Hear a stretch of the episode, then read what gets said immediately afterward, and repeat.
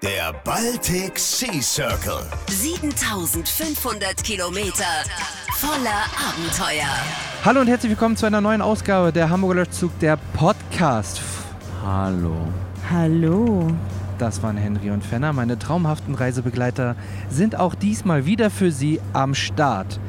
Leute, wir haben etwa so vor rund 1000 Kilometern St. Petersburg verlassen, sind durch das schöne Estland gefahren und hatten eine traumhafte Nacht mitten im Nirgendwo mit dem Team Hafenwindmädchen und Korrosionsbomber.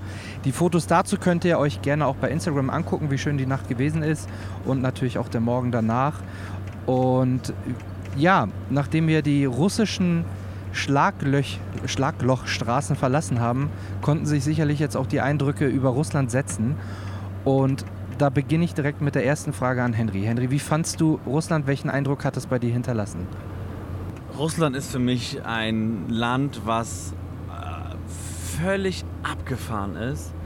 Ähm, es gibt alles und nichts. Wir haben Straßen erlebt, die waren tipptopp. Wir haben 40 Kilometer Baustelle erlebt. Eine Mondlandschaft voller Kratern. Es war die Hölle da zu fahren, aber es hat so viel Spaß gemacht da zu fahren. Es wurden auf einer zweispurigen Straße wurde man zu dritt überholt. Ähm, mit 140 auf einer 70er. Äh, es war abgefahren. Wir haben äh, Murmansk kennengelernt, einer der abgrundtief hässlichsten Städte der Welt. Absolut. Absolut, oder Fenner? Ja, absolut. Haben auf dem Parkplatz geschlafen, weil wir Angst um Autos hatten. Haben in einem Hostel geschlafen, wo man auf dem Flur rauchen durfte, aber nicht in den Zimmern. Ja, das war richtig ähm, clever haben, waren, haben, wurden von äh, wilden Hunden angebellt. Die, dann haben sich andere wilde Hunde uns in den Weg gestellt und die anderen Hunde angebellt. Also haben plötzlich ein Rudel wilder Hunde als Freunde. Es war einfach nur beeindruckend. Dann die ganze Straße runter. Dann haben wir noch in. Ah, wir fahren gerade nach Polen. Äh, dann, und Henry mit dem Mikrofon in der Hand. Digga, Großartig. Das ist mein Mikro, ich mach das hier schon. Man darf nur 30 fahren. Ups. Dann waren wir in Chem. Chem ist äh, eine Stadt, die besteht aus einer Militärbasis und einer, einem Wasserkraftwerk. So kann man sich das auch vorstellen. Aus dem Wasser hin kommt es braun. Hotel und Essen waren aber bei beiden echt. Wir waren in so ganz traditionell russischen Läden essen. Keiner konnte Englisch. Und es war so lecker und so toll. Es hat so viel Spaß gemacht, das da zu erkunden. Im Vergleich dann am Ende zu St. Petersburg und ähm, anderen Städten. Aber das war schon beeindruckend. Wir sind, glaube ich, viermal fast gestorben. Es gab einen Kreisel in St. Petersburg, das nennen wir den, den Kreisel des Todes. Oh Gott, ja. Man musste einfach mit 90 reinfahren, sonst hat man verloren. Der Kreisel der, des Todes, der die, die, die oder die Teams, welche durch Russland gefahren sind, man musste nur anfangen mit der Kreise. Oh, ja, da standen wir auch drin. Und dann kam eigentlich nur die Geschichtsflut. Also den haben alle mitnehmen müssen von St. Petersburg raus, um über die Grenze zu fahren nach. Was haben wir gelernt? Wo sind wir hingefahren, Sarah? Estland. Estland, Litauen, Litauen. Genau. Aber Fenner, äh, bevor wir vorgreifen, wie wir durch Estland und wie schön grün es dort gewesen ist, wie empfandest du denn St. Petersburg? St. Petersburg, ähm, wir hatten nicht genug Zeit. Das heißt, mein Städtetrip Sightseeing Tour wurde nicht ganz äh, durchgezogen, weil wir in äh, Kolonne nicht nur gefahren, sondern dann auch Speis, Trank und Fußwege aufgenommen haben mit dem liebevollen Ehepaar Team Globex. V steht für Globex. Und Hamburger Löschzug. Richtig. Ähm, ja, unsere, unsere Reisekompagnons aus, aus Russland oder für, die, für den Russland-Trip, äh, wo wir wirklich komplett die vier Tage gemeinschaftlich verbracht haben. Jeden Kilometer hat Turbo auf Schwarzkopf, also auf unseren Löschzug-Arsch geguckt. Mhm. Ähm, seit äh, 48 Stunden haben wir ihn nicht mehr gesehen. Ich glaube, das war es dann auch. Ähm, nein, St. Petersburg auf jeden Fall nochmal. Wunderschöne Stadt, viel Geschichte, die da dran hängt. Und natürlich, irgendwie, meine Erwartung war schon, wenn wir da reinfahren, Prunk. Mhm und absoluter Kontrast zu dem, was wir zweieinhalb Tage vorher gesehen haben. Und ja, es hat sich bestätigt. Prunk und der Abschaum davor. Oder die untere. Der, was halt krass ist, das ist der reiche Westen von Russland. Also Murmansk gehört zum reichen Westen dazu. Der sah nicht danach aus. nee, ne? Also nee, mehr ins Land also, rein geht. Schlimmer geht immer. Ja. Und das machen die Russen. Ja, also schlimmer auf jeden Fall, vor allen Dingen das mit den Straßen. Aber inwieweit ist der westliche Touch in Russland angekommen? Ja, wir haben ein paar Dinge, die wir uns vielleicht von den Russen mal abgucken sollten. Zum Beispiel, dass es SIM-Karten oder Verträge gibt, die einfach unlimited Internet nicht nur anpreisen, sondern wenn du Netz hast, hast du in der Tat unlimited äh, Internet. Also in den, in den Städten war es wunderbar. Auf der Strecke in unserem einmal durchgezogenen Waldstück von irgendwie 1200 Kilometer gab es natürlich Funklöcher, aber für drei Monate 14 Euro kann man, Kann machen, man ne? Gönnt man sich mal. Haben, haben. Henry und ich auch so, na, hier, was wollen wir eine haben? Wir können gleich zwei nehmen. ja. Spendierhosen an.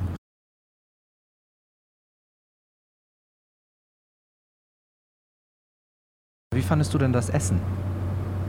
Das russische Essen? Das russische Essen. Ich habe in der Schulzeit schon eine Freundin ähm, gehabt, die aus Russland kam und bei den ganzen Kladderabums, wo man immer irgendwie äh, Buffet machen musste in der Klasse, hat ihre Mutter schon äh, Piroggen und den ganzen Oh. Kram immer mitgebracht. Das heißt, ich früh die russische Küche kennen und lieben gelernt und habe mich riesig gefreut, dass wir jetzt wird gelästert, nicht wie andere Teams einmal in Murmansk zu McDonalds gefahren sind und dann wieder aus dem Land raus. Was? Es werden keine Namen genannt, beziehungsweise ich habe sie wirklich vergessen. ähm, wir haben uns die Lokalküche vorgenommen, haben Orte gefunden und haben alles, was vor uns gestellt wurde, auch konsumiert. Gegessen. Absolut. Ich muss, Wir haben Bärenfleisch gegessen. ja, ich bin schwer beeindruckt vom Bärenfleisch. Ich finde es hammerlecker. Henry fand es nicht ganz so geil. Also Henry und ich haben beide probiert und naja, wir haben es probiert, Punkt. Ja, ich fand's cool. Ich, ich könnte es morgen auch und heute und übermorgen wieder essen. Serda hing mit dem Teller schleckend neben der Bärenpuppe, die am Eingang vom Restaurant So stand. Nam, nam, nam, nam, nam. Nicht fühle den Tiger in dir, sondern spüre den Bären in dir. ja, also kann man doch tatsächlich abschließend sagen, ähm, auch der erste Abend in St. Petersburg war überraschend positiv, insofern, dass wir ähm, relativ spät angekommen sind und wir nach was zu essen gesucht haben. L- Sind dann ja noch in einem Oh, entschuldige. Kebabladen. Es gibt eine Mahlzeit, die wir in der Tat nicht russisch gemacht haben. Das war die erste Nacht, von der Serda gerade spricht, wo wir beim natürlich landestypischen Kebabmann gelandet sind.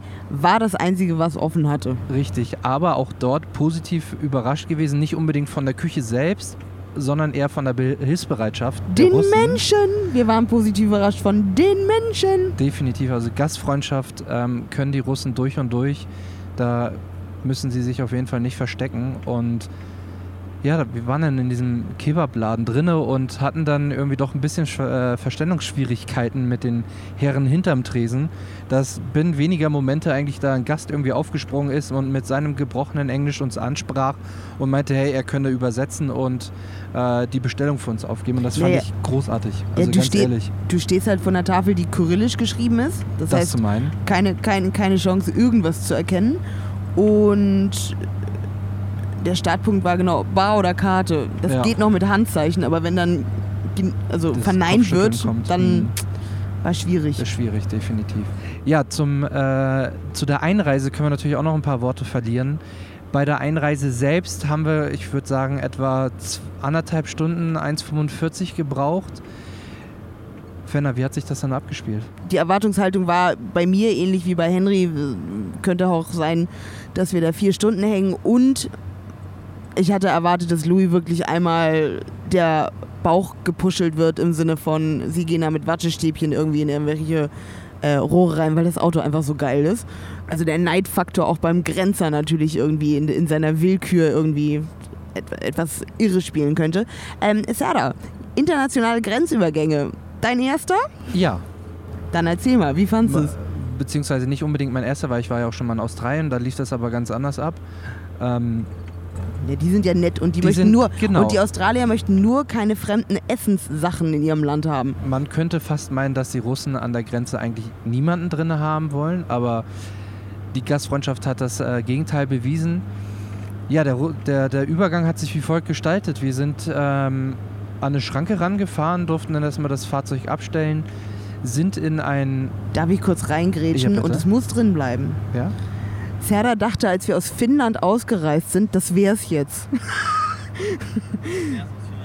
Dementsprechend Ja. waren Henry und ich schon gewappnet mit so, okay, den, den, den Mausebären nehmen wir jetzt an die Hand. Also natürlich normales Prozedere, man reist aus Finnland aus, ist dann, weiß ich, sieben Kilometer, na ein bisschen weniger, irgendwie fünf, ist man in der Todeszone und dann kommt die russische.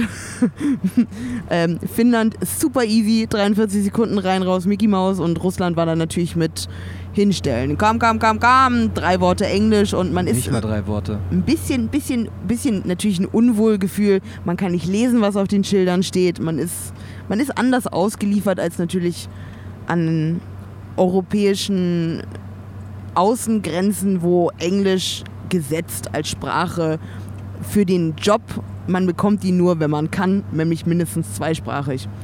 Meistens sogar, also ich glaube, die Finnen hat auch Französisch gesprochen, also rein theoretisch, die, die, die, die, die wappnen sich mehr für das.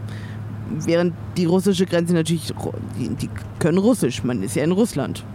Fast. Henry, wie hast du denn die, ähm, den Übergang empfunden nach Russland? Du warst ja der quasi Hauptverantwortliche. Naja, wir mussten ja als Fahrer, mussten wir alle ähm, ein, drei extra Papiere ausfüllen, die ich jetzt auch ein Jahr aufheben muss, dass wenn Russland denkt, dass mein Fahrzeug noch in Russland sei, was nicht sein darf, dann würden sie mich anrufen auf meiner privaten Handynummer oder mir eine E-Mail schicken, dass ich dann dieses Dokument der Ein- und der Ausreise für mein Fahrzeug äh, wieder vorlege. Würde auch ein Foto reichen davon, haben sie mir gesagt. Das aber also jetzt ein Jahr aufheben. Ähm, dann musste ich halt verschiedene andere Fragebögen ausfüllen und dann wurde uns gesagt, dass halt nur ein Fahrer, Fahrer fahren darf. Die anderen dürfen nicht fahren. Da haben wir auch so durchgezogen die ersten zwei Tage, bis wir dann gegoogelt haben und es hieß, ja, wenn der Fahrer, der Halter auch mit dem Auto sitzt, dann geht das wohl auch anders. Also haben wir dann wieder, äh, haben wir getauscht eigentlich? Ein bisschen, nicht ja, viel. ein bisschen. Äh, war halt schon echt krass da zu fahren. Dann sind wir halt, dann mussten wir das Auto aufmachen, alle Kisten aufmachen, alle Koffer aufmachen und dann steht der Zöllner auf der Leiter oben an der Dachbox, greift rein und sagt nur Patronas. Und mir ist das Herz in die Hose gerutscht. Was hat er für Patronen gefunden? Und es waren leider nur Zündkerzen. Unser Glück, sein Pech. Ähm, Fund des Tages war kaputt. Dann durften wir losfahren. Am Ende haben wir dann eine Schranke in Finnland, eine Schranke zum Zollbereich in Russland, den Zollbereich selber, die erste Schranke aus dem Zollbereich raus. Dann waren wir in der russischen Todes-Todeszone. Um uns herum war Waldbrandgebiet. Erste Schranke steht ein Typ vor uns mit der AK auf dem Hand, im Militärlook, Rücken zu uns. Ich fahre ganz langsam an das äh, Tor ran, weil ich dachte, ja, kannst du nicht vorbeifahren. Er dreht sich genervt um und winkt uns, äh, los jetzt. Und wir, okay, scheiße. Das war schon ein bisschen gruselig. An ihm vorbei. Dann kam der zweite, äh, dann zwei Todestodeszone Russland, kam der zweite Zöllner, wieder ein Soldat mit so einem völlig abgerichteten, super heißen Schäferhund, der einfach nur durchgedreht ist. Ähm, hat nochmal unsere Personalausweise kontrolliert, dass wir dann auch aus der Militärzone endlich im Land waren. Und dann kam die trostloseste Straße des Jahres. Wahnsinn, ja.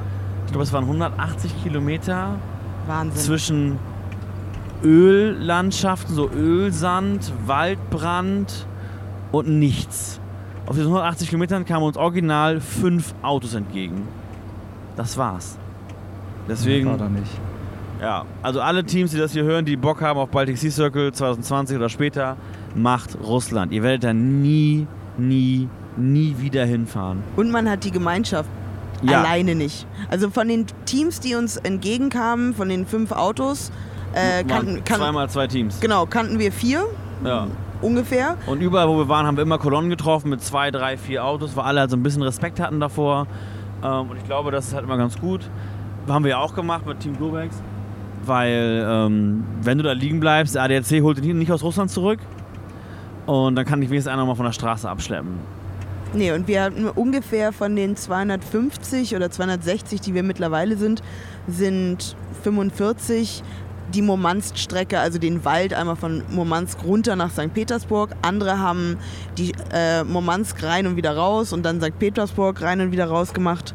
Ähm, aber man, man, es ist schon schön, wenn man weiß, die Eltern können über, den, über unsere Lieblings-App äh, uns per GPS, ähm, auch wenn wir uns nicht gemeldet haben, ähm, irgendwie äh, tracken. Das machen andere Teams auch. Man ist einfach, man hat, man hat solche Safety-Blase und man Mhm. ist sich der Blase auch bewusst, in der man sich in diesem, in diesem Rallye-Team Verhalten oder in dem Fahrverhalten von allen irgendwie äh, befindet. Und man Absolut. sieht dann auch bei jeder Tankstelle irgendwie so, man winkt ja fröhlich, wir winken fröhlich weiter. Richtig. Das werde ich vermissen. Das Winken. Das Winken. Wildfremden Menschen einfach so, ja, Moin. morgen. Moin. Ja, Russland. Begeistert. Ja, Abgefuckt und begeistert. Am Abgrund und auf der absoluten Ebene der Glorifizierung. stimmt. Kann ich nur zustimmen. Ich bin positiv überrascht von Russland. Ich auch. Ähm, vor allen Dingen auch von St. Petersburg fand ich sehr beeindruckend, wie dort die architektonischen Bauweisen gewesen sind. Und äh, Henry hat sich unsterblich in die Fahrweise der Russen verliebt, wird irgendwann sicherlich auch die russische Staatsangehörigkeit annehmen, um dort. Ich brauche nur einen russischen Führerschein. Gut, der lässt sich sicherlich kaufen. Ja. Haha.